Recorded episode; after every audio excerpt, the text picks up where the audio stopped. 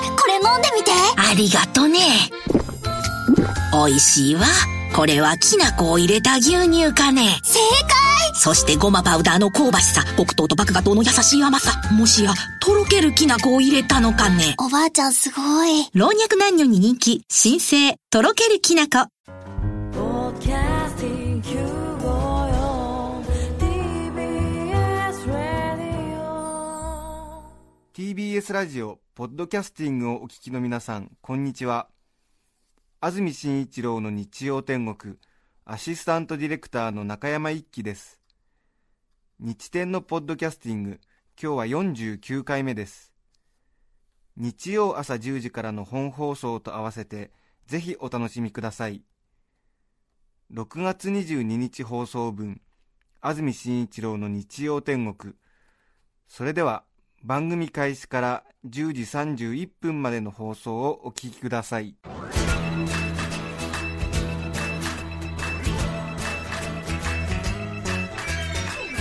安住紳一郎の日曜天国。おはようございます。6月22日日曜日朝10時になりました。TBS アナウンサー安住紳一郎です。おはようございます。中澤由美子です皆さんはどんな日曜日の朝をお迎えでしょうか？少し天気の崩れている週末ですがまず大雨警報が出ていますのでまずはこちらの情報からお伝えします、はい。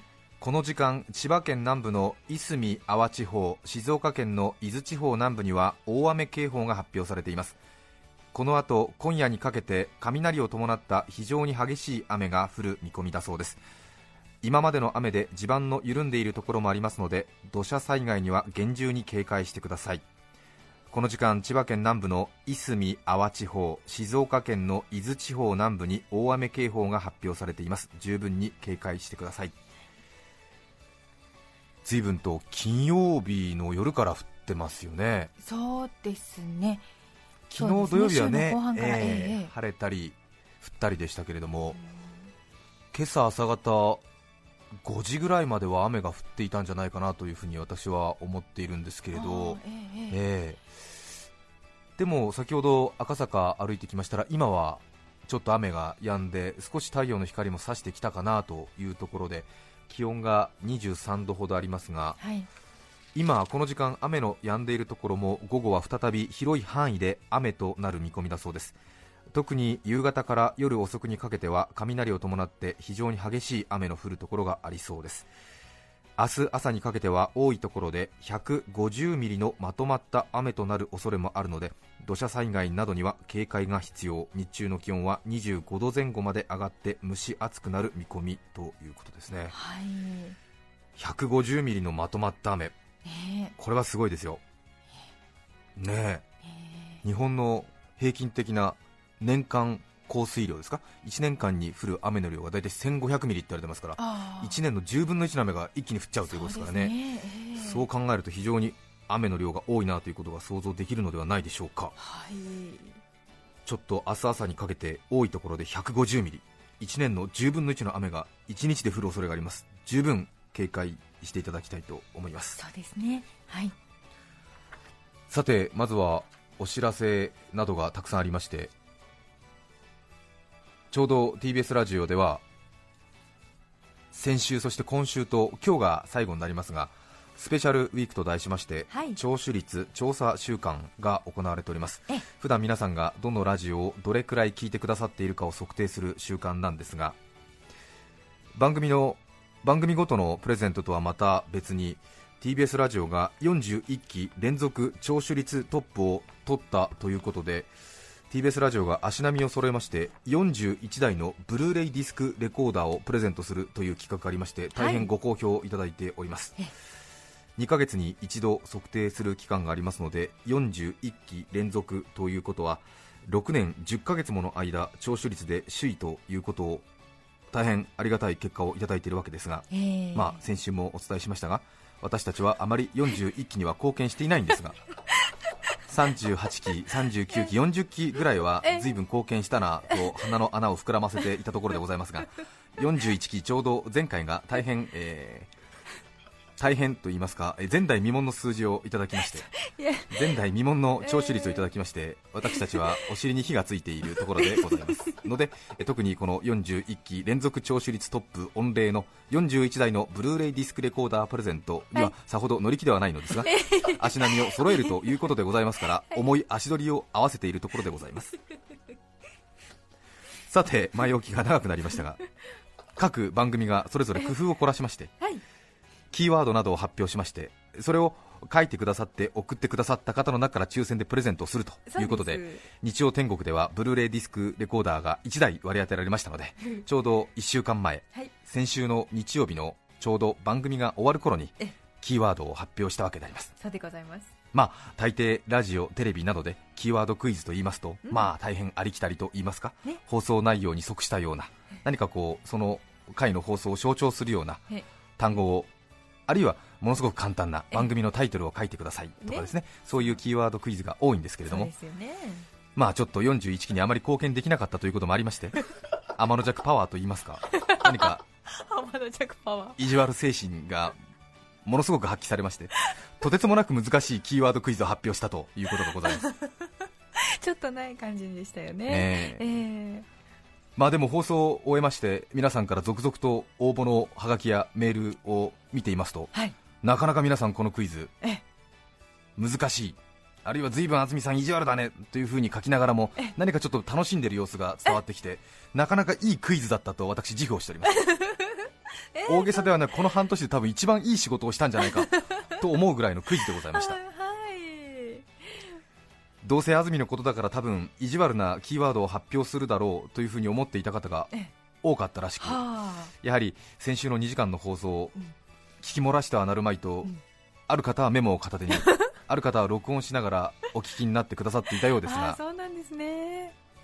皆さんいろいろメモを、ね、しながら聞いてくださった方もいたようなんですけれえーども、嬉しいですね本ま当に、あ、先週、ね、聞いてない方はどんなクイズが発表されたのかと気になるところだと思いますけれども、え私はこの後に及んで番組をながらえさせるためにということもあり 別方面からのよいしょ作戦に出たわけですね。そこで先週の番組の一番最後に発表したクイズはえ。今日2時間お送りした日曜天国の CM で流れたスポンサーの名前を一つでもいいから書いてくださいというクイズを出したわけですそうねでした、えええ大人のアプローチでしたよね。そうですね、ええ。まあ、全方位外交と言いますか。どこに向いてあなたは放送しているんですかというような声も聞こえてまいりますけれども。でもこれはなかなかあの皆さんラジオね、お聞きになってくださっていると思います。はい。当然コマーシャルも生活情報の一部で大変、えー皆さんの生活に彩りを添える情報などがコマーシャルからもたくさん流れてくるわけですけれども。ですね。でもちょっとやっぱり前の番組とかうん。それからこの番組の後に放送される番組のスポンサーとかこうなんとなく自分が耳に残っているようなコマーシャルがあれこの2時間で流れたんだっけなこうちょっとね、え。えーあやふやになってしまうというところがありましてさらにはですね、はい。えー、と日曜天国がかつてお世話になってたスポンサーの CM の印象が残ってたりとかしてですね。ええ結構ちょっとえキーワードクイズとしてはちょっと難しかったようで他の番組が大体応募総数が1500通ぐらいある中で日曜天国はトータルで706通というですね。えか、ーちょっとやっぱりえ難しい、あるいは番組に人気がない結果になりましたけれども。えどっちでしょうね。はい。706通いただきまして正解の方が609名残念ながら不正解だった方が97名。これは結構な割合だったんじゃないでしょうかね。キーワードクイズでうん。97名の不正解者を出すというのはなかなか難しいクイズじゃないかなというふうに思っておりますけれども、7分の1ですもんね。はい。はい、まあ、たくさんのスポンサーのコマーシャルが日曜天国では先週流れたわけですけれども、はい。やはり一番多かったのはですね交通情報の提供をしていただいております。ヤクルトですね。あヤクルトと書いてくださった方が、えー総数127数ですね、はあ。えーみんなのヤクルトっていうあれですね。そうですね。はい。えーやっぱりこう印象残ってる。はい。あるいは中継コーナーのスポンサーでいらっしゃいます甘露ね、はい。えーのど飴で有名な甘露、はい。毎日新聞社東丸醤油河内薬品西武音石井工務店生協新聞社 JR 東日本などなど。あたくさん本当に皆さん書いていただきまして、えー。えーこれは貴重なデータになりましたので大至急これは営業局にマル秘情報としてあげておきたいと思います点数稼げますよ、えーこれで。ええ。そしてですね、はい。意外だったなと思うのはですね、まあ、これもちょっと本当の話ですから具体例を出して紹介しますけれども、実はこの4月に中継コーナーはこれまでずっと3年間ロッテさんがロッテがスポンサーだったんですけども、はい。やんごとかなき事情がありまして甘露に変わったわけですね。ででもやっぱり中継コーナーというとロッテお出かけリサーチの印象が強いわけですあねすね。ということでロッテと書いてくださった方が38名もいらっしゃる。多いですね、それは。うん。ええ。ロッテからもう甘露に変わってる。はい。当然甘露はこれを上回る数字があるわけですけれども。ええええええロッテの CM は一度も流れてないんですけどもロッテと書いてしまった方が38人もいらっしゃる。ああ。うーん。これはいかにロッテの CM が定着していたか。そうですね、印象強かったんですね。ということで私はこのデータを持ってですね、はい。明日ロッテに行ってきたいと思います、ええ。でロッテの担当者にですね、はいはい。あの3月で縁は切れたんですけれどもあこれだけのラジオを聞いてらっしゃる方があはい。御社のコマーシャルが流れていないにもかかわらずはい。流れていると思っているんです、いまだにと、うんうんうんうん。ロッテの CM を待っているんですと、ええ。ぜひここは一つ、再び。再び。ご支援いただけませんでしょうかという、ええ。新しいちょっとアプローチの営業をしてみたいなというふうに考えてるんですけども、ええ。えやでもこれはすごいことですよ、流れていないのにその CM が流れたかのように皆さん思ってるんですねえそうですよね。ええ。えええええもしくは流れていないのに流れているようになっているので、えうん。これでお金をいただいちゃおうかなみたいな、そんなことはできませんけれども。うーん。結構ですね、メグミルクとかチューリッヒ、ジョイフル、ホンダ、花王、ローソン、東京トヨペット、山田うどん、カルビ、味の素、ホンダ、佐川急便、シンシン、読売新聞、坂田の種などなど流れてない CM を皆さん イメージしてくださってる、えました。えもう私はこの企業全部回ってですね、ええ。え全部ちょっと広告料金をちょっとね徴収してくるかなと思ってるんですけどね。流れてない CM が流れてると思ってるんですからこれは十分に広告効果があるわけですよ まあ冗談はさておきまして、はいまあ、たくさんの関係者に迷惑がかかってる発言だとは思いながら喋ってるんですけれども、えすみませえん。私たちお尻に火がついてますからこの暑さに変わるものは何もないんです。必死なんです。それから真面目な話ですけれどもえ、やはりあのラジオのコマーシャルはい。だと、あこういう間違いもあるんだなということが実はスタッフ一同大発見でございまして、はい。皆さんきっと、まあね、あのいろいろ考えて送ってくださっているんでしょうけれども、うん。例えばこの石井工務店というコマーシャルが先週も流れたんですがすね。えー横浜市にお住まいのこの方もキーワード石井工務店というふうにこう漢字できっちり書いてくださっているんですがええ下にメッセージがついていまして、はい。えー安住氏の言われた通りスポンサーを言えるぐらいのリスナーにというのを聞き失礼ながらかなり知名度が低いであろう石井工務店さんを選んで書き少しでも目立とうと思い書きました。はい。しかし石井工務店の石井がカタカナなのか漢字なのかが分からず一応間違えると失格になるのではないかと恐れ、えーホームページをう開いてみました。石井工務店の。はい。とっても大きな会社でした。ね。石井工務店はとっても大きな会社でびっくりしましたって書いてます確かにもしかするとね馴染みがない場合はなんとなく大工の棟梁が一人ぐらい詰めてるような街角の工務店のようなイメージがあったのかもしれませんが石井工務店大変大きなねまあ建設会社ですからね。ええええと漢字で石井ですね。漢字で石井工務店ですね、はい。えラジオだけだとねやっぱりこううん。カタカナなのか漢字なのかがわからないっていうのが、えーということで、ええ調べてね、くださって。お宅を建てるときはぜひ石井工務店でという感じがいたしますけれども、えーさらに石井工務店が意外に人気がありまして目黒区の45歳のこの方はですねキーワードは創業60周年の石井工務店と書いました もしかしたら関係のある方かもしれませんね、えー私たちですら知らないことがなんかあ創業60周年なんですかっていうふうにね思いましたけれどもね、えー うん。ありがたい。ありがたいですね、はい。えー それからですね、はい。えーこれは杉並区の30歳の男性の方なんですけれども、はい。えーこの方は大変あの番組をよく聞いてくださっているようで、はい。ちゃんぽんの閉店時間に間に合わなくて残念でしたね。私は天草で生まれました。海が綺麗で癒されるいいところですよ。また遊びに来てください。なんてもう完全に番組をずっと聞いてらくださってるなっていう感じのあのーメッセージなんですけれども、はい。キーワードはなぜかラッキーラビットって書いちゃってるんですね。えー。なんだっけ？ラッキーラビットというのはですね、はい先週あの甘露お出かけリサーチで中継でお邪魔いたしました うさぎのペット専門店の名前なんですね。え。ええ。あれはコマーシャルではなくて中継先だったんですよね。でもこの方は多分なんかあれなんかペットショップのコマーシャルが入ってたんじゃないかなっていう。でラッキーラビットって書いちゃった。残念、ええ。残念ですね、ええ それから町田市の66歳の男性の方。うさぎの絵も描いてある。ええ。もう完全にこれ。間違いないと思って書いてるんですけどね、ええ。自信がある。ええ。中継先のお店を書いてしまったというですね、ええ。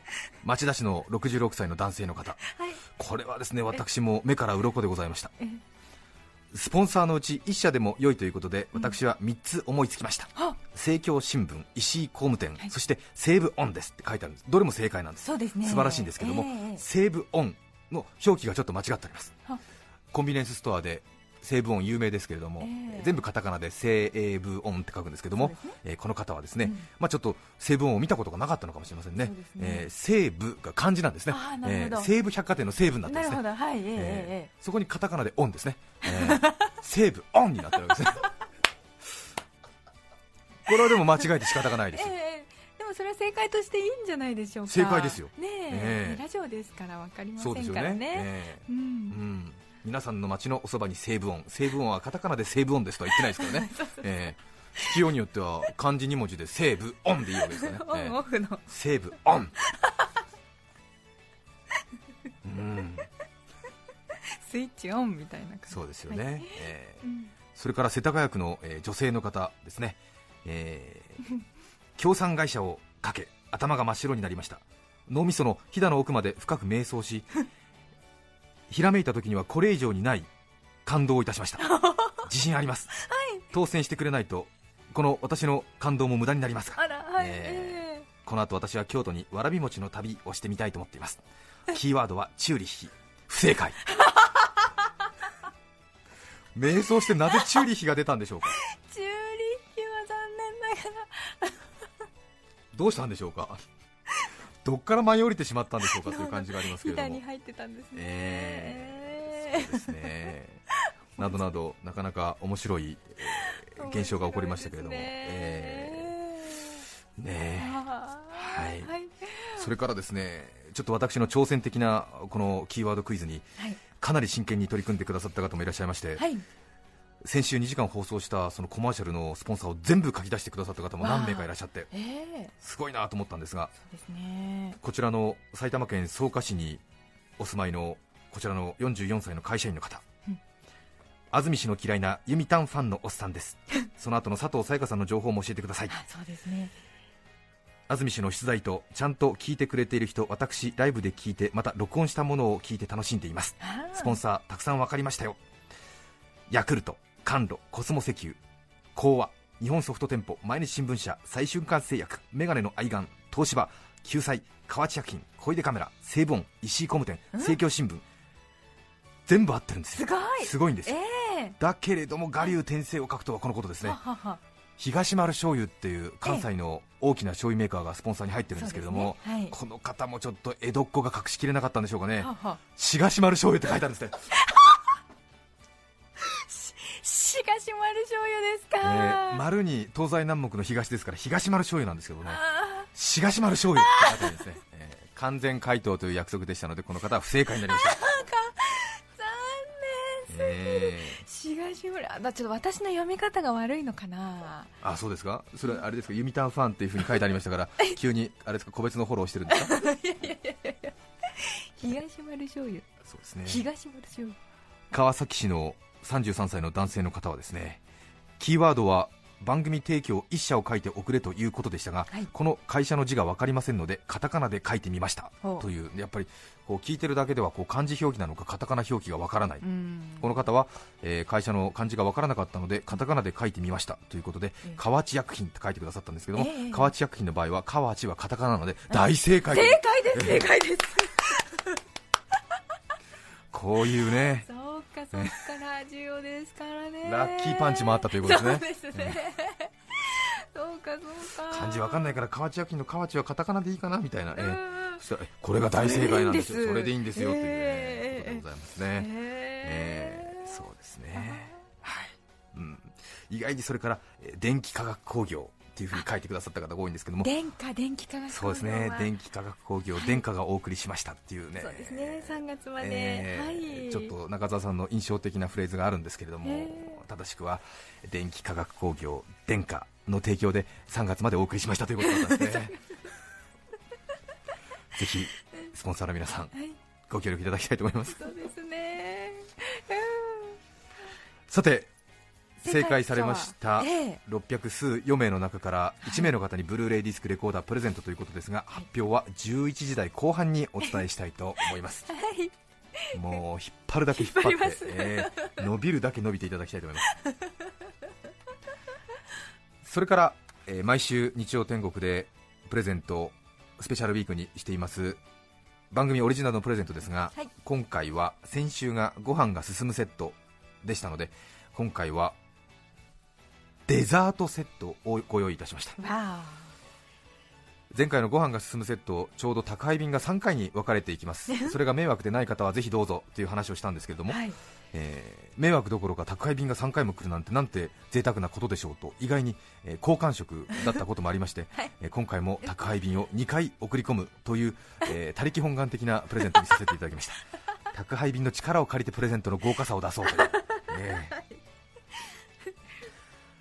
高級デザートセット。まず1つ目は山形のさくらんぼ佐藤錦を生んだ佐藤果樹園から元祖佐藤錦。あこれはもうね有名ですけれどもさくらんぼ。しかもですねお金が若干なかったので綺麗に手詰めになっている宝石箱のような佐藤錦ではなくてですねええ。バラ詰めの L 玉 500g これをご用意いたしました、はい。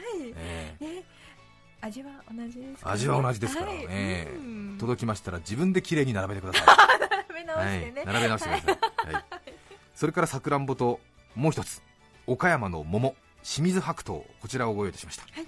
岡山は大変桃で有名なんですけども岡山白桃白桃の王様と言われています清水白桃。清水さんの清水ですけどもはい。清水白桃というブランドがあるんですが生産者は岡山県倉敷市の藤山邦夫さんという方なんですがええ。藤山さんの生産する白桃は一粒の大きさが 300g を超える。うん非常にずっしり。とした桃なんですが、はい。とにかく藤山さんのところの果樹園は日当たりがいい、うん。倉敷市で最大の池が藤山さんのお宅の敷地にあるそうで、その池の照り返しを受けて十分に太陽の光を浴び清水白桃は糖度ののりが他の生産者の白桃とは全く違うという。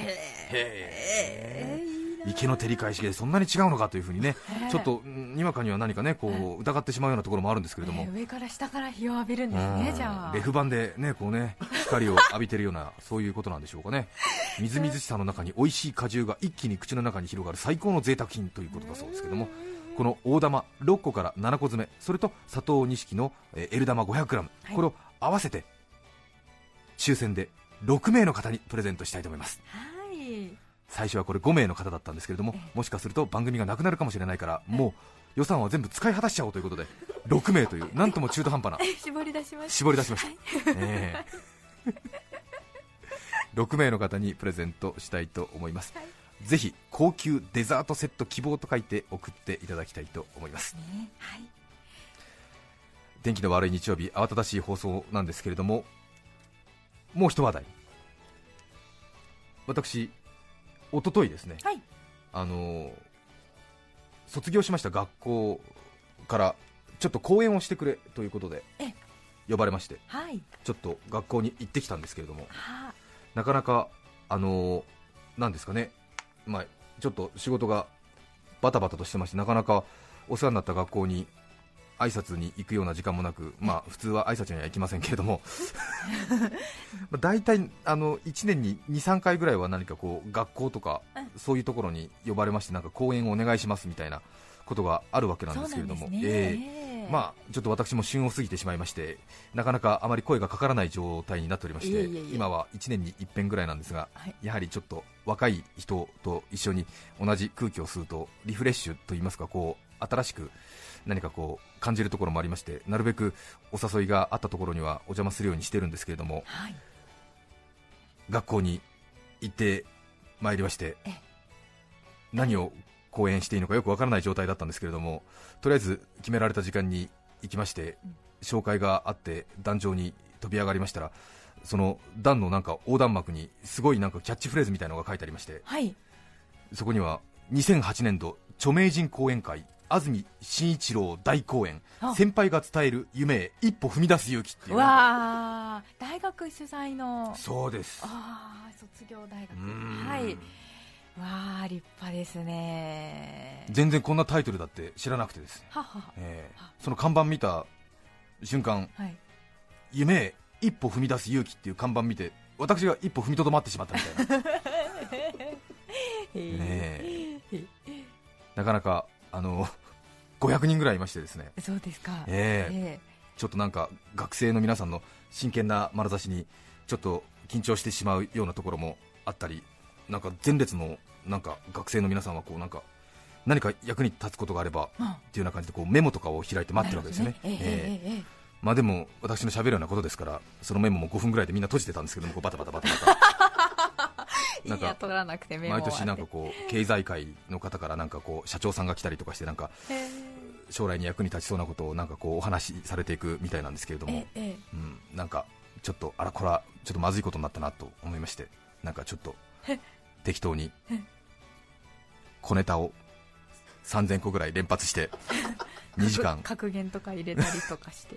2時間乗り切ってまいりましたけども へえ2時間のお話ですか。いやーなかなかやっぱり若い人の真剣な眼差しっていうのはやっぱりちょっと突き刺さりますね。あ適当なことは言えないなと思いますしね。当然えーなんか格好つけたことも嘘も言えないしと思いましてなかなかやはりちょっと実際の皆さんの眼差しの中で話をするということは大変ちょっとやっぱりまた別の何かねこうパワーというか工夫が必要だなというふうにも感じてまいりましたけれどー。も一応なんか私のなんか学生生活からなんかこう感じ取ったようなことを今の現役の皆さんにお話ししてくださいなんていう係の方からのちょっと事前の連絡がありまして。えうーん。皆さんに役に立つようなこと何か僕は自分が学校にいる時に何かあったかなと思ってちょうど前の日いろいろ家の荷物などを整理してましたら、えーちょっと学生時代に書いた日記がですねはい。日記というかそのなんかいろいろバラバラとしたことを書き留める雑記帳みたいなものが出てまいりましてえそれをなんかこう読み返して学生時代にどんなことがあったのかなと思って何かこ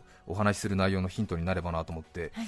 見てたんですけども、はい。読み返したらもう完全に病んでて 自分でもびっくりしちゃって。もうなんか悲しくなっちゃってちょっと今手元に今日も 持ってきてるんですけども、ねそのノートですか。え。えー。平成7年9月11日日曜日。今から、えー今20年です13年前ですか。ね。私は多分21歳ぐらいなんですが今俺はどこに向かって歩いているんだろう。何をやっているんだ。何をしようとしているのだろうか。バイトは大失敗に終わった。もだえはしないが楽でもない一応ほら日文だからね。文学的。もっと攻めなくちゃダメなんだろう。実力をつけなくちゃダメなんだろう。何の実力をつければいいのだろう。とりあえず全てがくだらなく見えてくる。彼女はいない。好きな人もいない。やりたいことはない。やらなくてはならないこともない。でもとりあえずテレビは見ちゃう。いつからこんなに面白みのない人間になってしまったのだろう。多分小4ぐらいからだ。丸。当時の私に聞いてみないと分かりませんけれどもなぜ小4と断定したのかという、ええ。なぜ小4だったんだろう。真剣さが伝わってきますけどもね。真剣さ伝わってきますね、ええ。悩んでたんですよ、ええ安住青年、安住少年は、ねえ。え大きくなりました、本当ですね。え。えすごいですよね。あとすごい気になったのはですね、ええこれもちょっと意味不明な予言めいたことが書いてあるんですけれども、はいはい。平成6年の5月15日日曜日、大学一年。そうですね。ね。俺は40歳までに和歌山県出身の人といい仲になるかもしれない、ぷぷって書いてありますね、全く今となっては何の予言なのかが分かりません、なんだろう。何なんでしょうね、これはね、ぷぷぷぷって書いてありますよね。なんだったちょっとよくわかりませんが、今となっては暗号を読み解くよりも難しいということでございますが、なかなかこのね 日記がちょっとですね心に刺さるんですよ。そうですね。ね当時のね自分にあってね、うん。なんかこう一言声をかけてあげたいようなあそういうような痛々しさもありますけれども、わかりますわかります。大した変わらないよ。ね。いやいやいやいや。いやねでもいいんだよそれでっていうそうですね。感じありますよね。結論としましては昔書いた文章はうん。あまり人には見せない方がいいということですね、とても恥ずかしいですさて今日の日曜天国皆さんからお寄せいただくメッセージテーマはこちらです。最近気づいたこと。越谷市のチコさん44歳主婦の方からいただきました。ありがとうございます。ありがとうございます。絵が下手な私ふと美術館に入ったらずっと絵を眺めていました。はい。絵は苦手だと思っていたのに見るのは好きだったみたいです。うんうん。ねね。うん。意外にこういうことがありますね。ね。ええ。うんうん豊島区ののんちゃんさん41歳主婦の方。主人の目が二重だということに気づいていませんでした今まで太っていて目の周りがむくんでいたけど 痩せてみたらくっきり二重でした。最近気づいたんです。埼玉市のミッチーさん女性の方。北京オリンピックの聖火リレーがまだ続いていたこと。なかなかシュールなご意見でございます。ありがとうございました。今日のテーマ最近気づいたこと。皆さんからのメッセージお待ちしています。そして番組では皆さんから曲のリクエストも募集しています。ぜひメッセージにはリクエスト曲も書いて送ってください雨の日曜日お仕事の方は大変だと思いますけれども一緒に頑張ってまいりましょう。リクエストは立川市ちっちきちーさんからいただきました大滝栄一さん幸せな結末。6月22日放送分安住紳一郎の日曜天国10時31分までをお聞きいただきました。著作権の問題がありリクエスト曲は配信することができませんので今日はこの辺で失礼します。安住紳一郎の「ポッドキャスト天国」2008年上半期のシングルランキング1位に輝いたのは青山テルマ featuring SoulJa で「そばにいるよ」私は結構そば屋にいるよ。お聞きの放送はラジオはいつもあなたのそばに TBS ラジオ954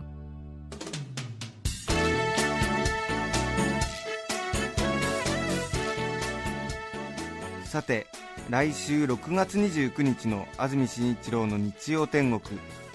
メッセージテーマは「捨てられないもの」ゲストは自称考古学界の隠れアイドル秋田雅子さんをお迎えします。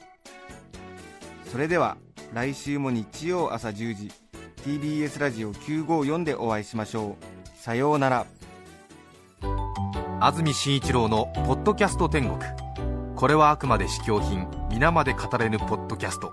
ぜひ本放送を聞きなされ。TBS ラジオ954